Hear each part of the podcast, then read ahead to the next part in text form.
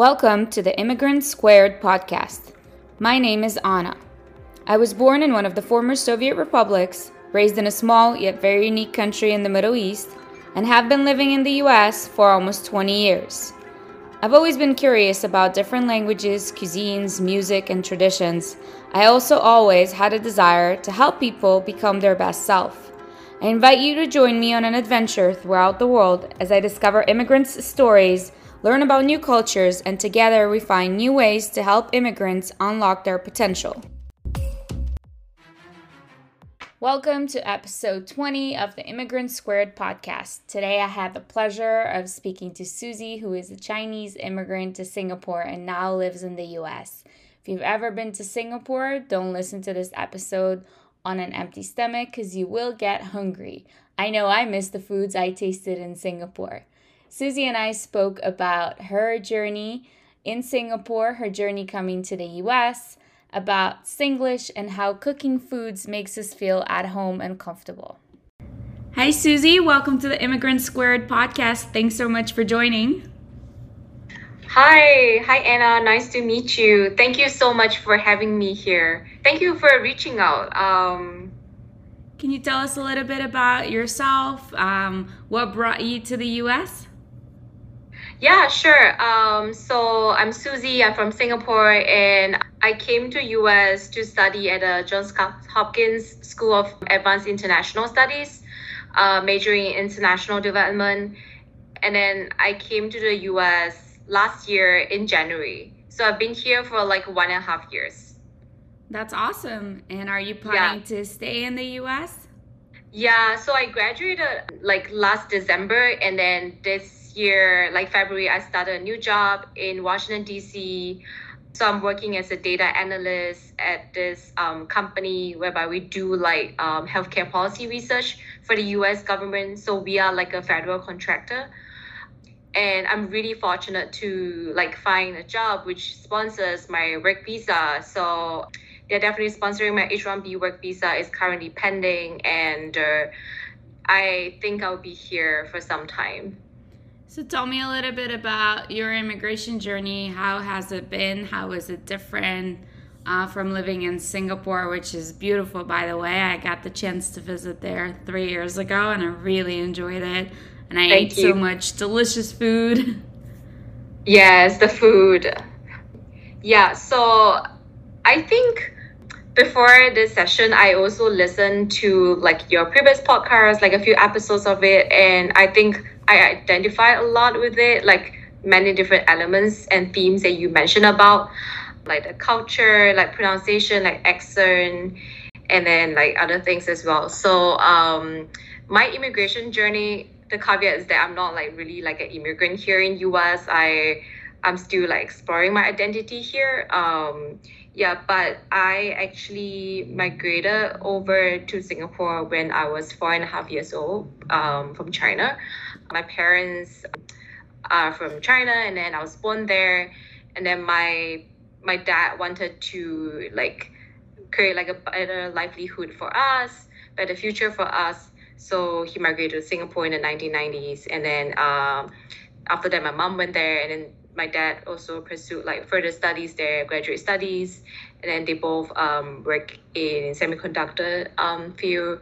So my dad is like a research scientist there.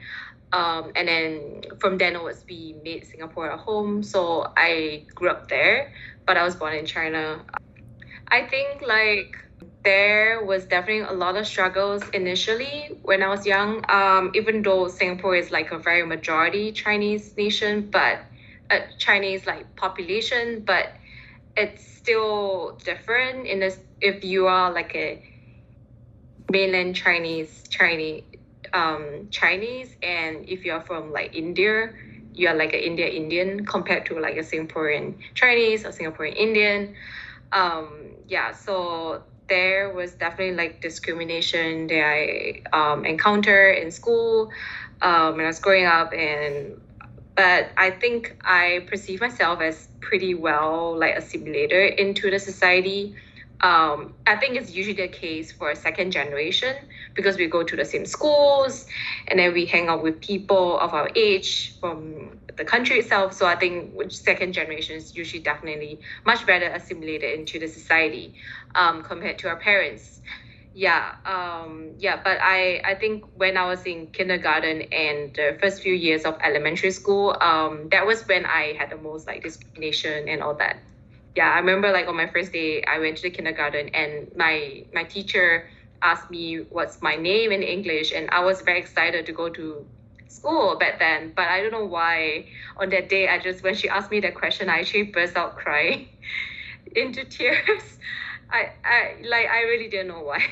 yeah, but I was initially I was very excited to attend like a kindergarten there at, when I was four years old. Yeah, and then to today I can remember that um, and yeah, when I listened to your podcast, you mentioned about like them calling you like smelly Russian and all that. They call me the same like things too, and asked me to go back. And then I was like, oh, but um, like I'm like we are already citizens here. This is my like this is our country. Um, but they yeah, so it's it, it's the same, and I identify a lot of it, and it resonates with me. Yeah, and I realized that actually this is not just my own journey, um, in Singapore, but actually many people, many immigrants, um, children encounter this too. Yeah. Yeah. It helps to know that you're not the only one and you're not alone, and that people in other parts of the world are experiencing similar um, struggles. So, how did you uh, deal with those struggles? What helped you?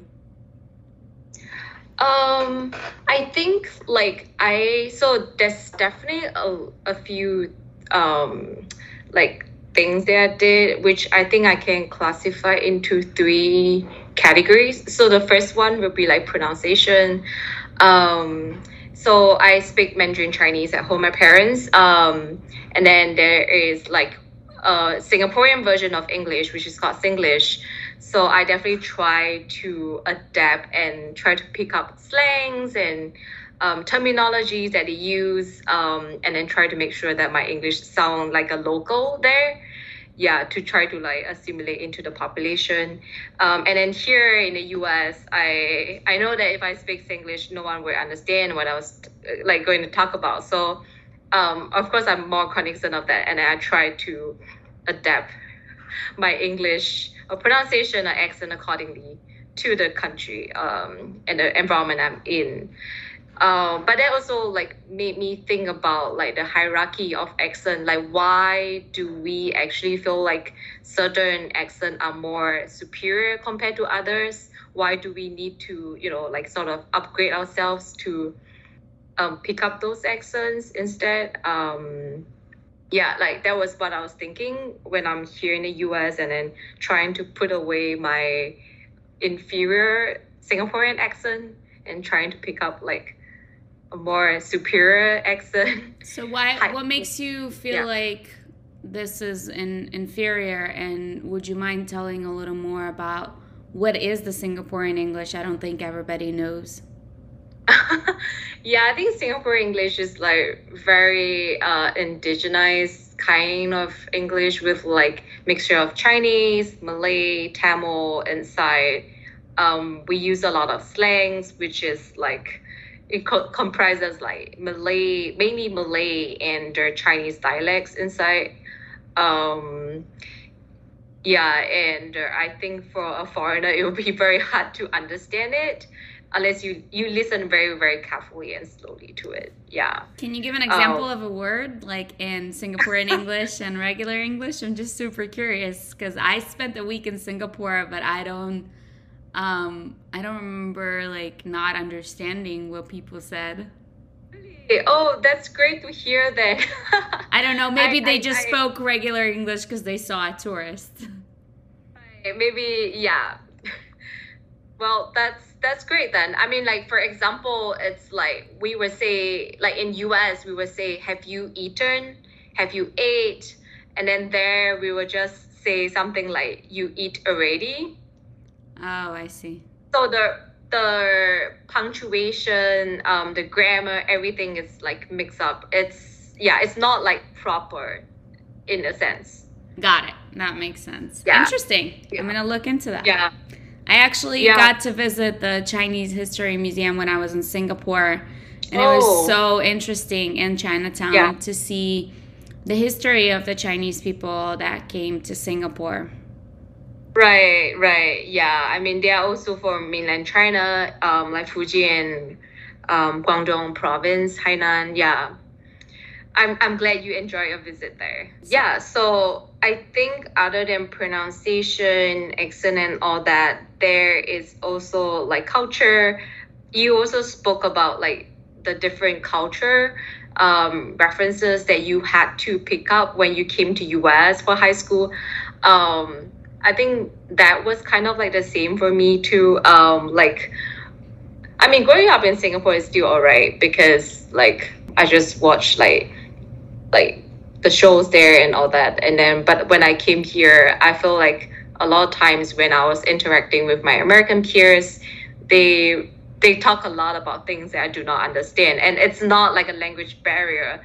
It's like differences in culture and they they they talk about like songs like movies and music and yeah, yeah like uh, even like those artists that i've never even heard of right yeah so it's just very bizarre because i thought that i knew western culture because i was exposed to western pop culture when i was growing up i watched a uh, nickelodeon um, cartoon network and all that yeah and i, I watched like western films but right yeah like I thought so too. I watched The Fresh Prince of Bel Air and Full House when I lived in Israel, but apparently that wasn't enough. yeah, yeah. And then they talk about every single film, which is like iconic in US, which, which is a lot, and which I had no idea about. So I was watching like um, one of the show. I think it's called uh, um, Forrest Gump which is a very classic American movie. Um, yeah, I was watching it, and then my American friends actually told me that they watched that movie many times. Yeah. So I was like, okay, cool. have to catch yeah. up. Yeah, yeah, yeah. Like what you said, you had the list of like movies to watch. Right. But have people been very open to teaching you the new culture, or have you encountered people who are more like, making fun of you like oh my god how do you not know this artist or this movie i think generally like us wise it is i think people are very open and willing to share about it which i really appreciate. Um i i studied abroad in paris like in france many years before and then i also studied abroad in beijing in china before. So i was exposed to really different cultures. Um yeah and i think generally when i compare like transitioning us china france i think us is definitely like the easiest for me to transit here and then to have like start a livelihood and everything to assimilate to integrate the society. I think like especially washington dc like it's a pretty diverse society. Yeah and then people are also very welcoming open. They come from all walks of life um very they a lot of them are very global citizens so. Absolutely. That's one of the biggest reasons i love dc it's amazing yeah. that amount of diversity and and the multiculturalism that is um, in this right. city. So um, where do you feel at home in singapore? So I, I know that you asked this question as well for other episode and uh, i would say the same thing. I actually don't know where do i feel most at home um, i always see myself as a very global citizen having lived in different continents countries capital cities around the world um, yeah i feel like the world is my oasis and uh, i think my home that my definition of home um, just changes in every phase of my life. Um, when I was young, I thought that oh, the home is just where my family is at, where um, I feel most comfortable and all that. Um, but then I think now, as I come of age, it kind of differs. It's my family is not here. I'm just here in this country myself, but I feel at home here because I feel like I can be who I am here, and uh, I feel accepted in the society and everything. So that's awesome. Um, that's really yeah, great. So I, yeah, I don't, I, I don't, until I think I don't really have a definition of home. Yeah. And that's okay. Yeah. Home is wherever yeah. you are. And um, you mentioned that you feel good here and you can be yourself, but at the same time, um, you mentioned about the need to assimilate. So, right. where do you find this balance between needing to assimilate but also keeping your culture of origin? Um, yeah, I think like trying to assimilate, it's definitely more of what I do um, on like a outside of my comfort zone, outside of my house. But then I think it I managed to like assimilate. I, I would say that I think I managed to assimilate pretty fast and easily into American society because I stay with a lot of Americans and uh, like it's kind of like part of my lifestyle when I interact with them and then yeah like just it, living with them on a daily basis it's it's like a course a, a crash course for me to learn about like everything. So yeah um but definitely i do keep my own in my private sphere i definitely try to um, do things that makes me comfortable and reminds me of my like home like which is like singapore. Um so i i do i do cook a lot like of like like singaporean food. That's yeah, amazing. um, i loved all the food there. It was just too. everything yeah. so delicious. What do you miss the most from singapore from food? Right, so i love spicy food. Um i really like their curry um the chili crab and all that. Um we should do a cooking lesson yeah yeah. Yeah so i've been i've been trying to cook like a local dish every week. Yeah that's and, awesome. uh, yes i mean it's it's like my comfort food. I feel like i can go to a michelin star restaurant in dc and i will feel like i i mean i would love it but the satisfaction is different. Yeah totally understand yeah. you. I also find comfort in foods from uh, where i grew up so um, right. It's yeah, it's part of our our culture and our being, and it's very very comforting. Um, yeah. Other than food, what what else do you miss uh, from Singapore that you feel like you don't have here, other than family? Um, I think because I grew up in a society where it's like East meets the West. Um, it's a very traditional Asian society, but then we are we also follow a very Western style of education, pop culture, and everything. I grew up reading like English books only, so it's still all right for me. I led a very I, I led a lifestyle with which I would define as pretty westernized. Um, so it's all right, but I do miss like maybe the community back back home, um, which I also try to cultivate here. So like just getting in touch with Singaporeans based in um, DMV area, and then like just meeting up like once in blue moon to catch up.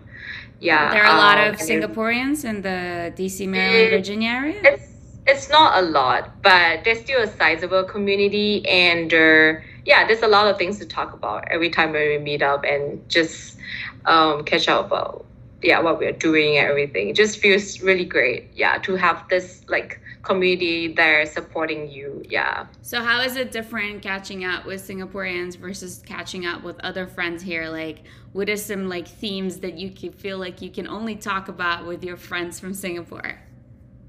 Yeah, yeah, for sure. Yes, I think the commonality is about like um, the differences between the countries, um, like culture, um, safety, and like food and everything. Yeah, there's definitely all that. And uh, I think when we catch up, we tend to use a lot more Singlish, and it feels really nice to talk in that um, that common language and uh, language that we are very comfortable with.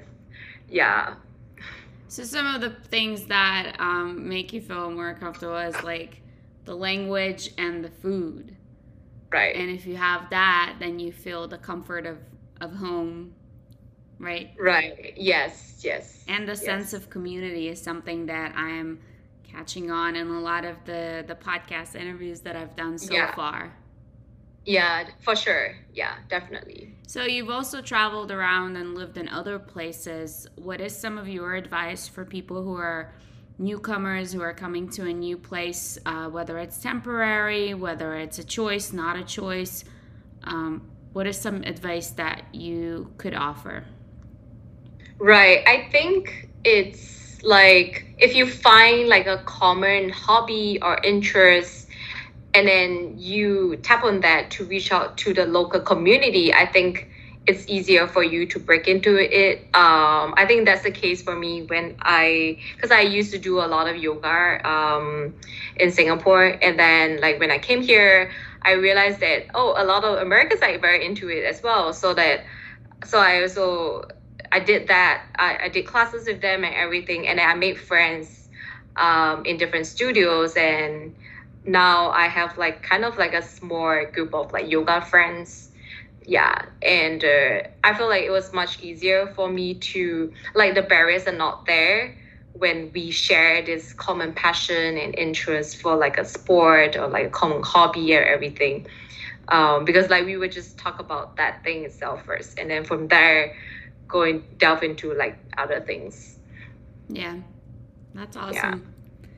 well thanks so much for joining and for sharing your story and um, would love to uh, if you could share any like of your favorite Singaporean recipes that I could share on my social media or on the podcast notes. That would be amazing. I do miss the food from there. Yeah, sure. I'd love to. Um, do, do you know Peranakan food? So Peranakan, it's some. It's like um, basically some refers to someone of like mixed Chinese and Malay or like Indonesian heritage. Um, they are like the Straits Chinese there, so they are like mixed Chinese, like half Chinese kind of people. Um, and then their food is definitely like very unique to the region, to the country, to Singapore, to Malaysia, Indonesia. Um, I can definitely share some recipe on that. And awesome. I feel like Peranakan food is something that I can't find in the US and it's very hard to replicate as well. It's really delicious and yeah. Awesome. Thanks so much. Thank you. Well, I don't know about you, but this episode made me super hungry, craving some Singaporean food. If you've ever been there or tried it, you know what I'm talking about. I'll link some recipes that Suzie shared in the podcast notes. Please don't forget to subscribe, rate, and leave a review on Apple Podcast, Spotify, or Anchor.com. Until next time.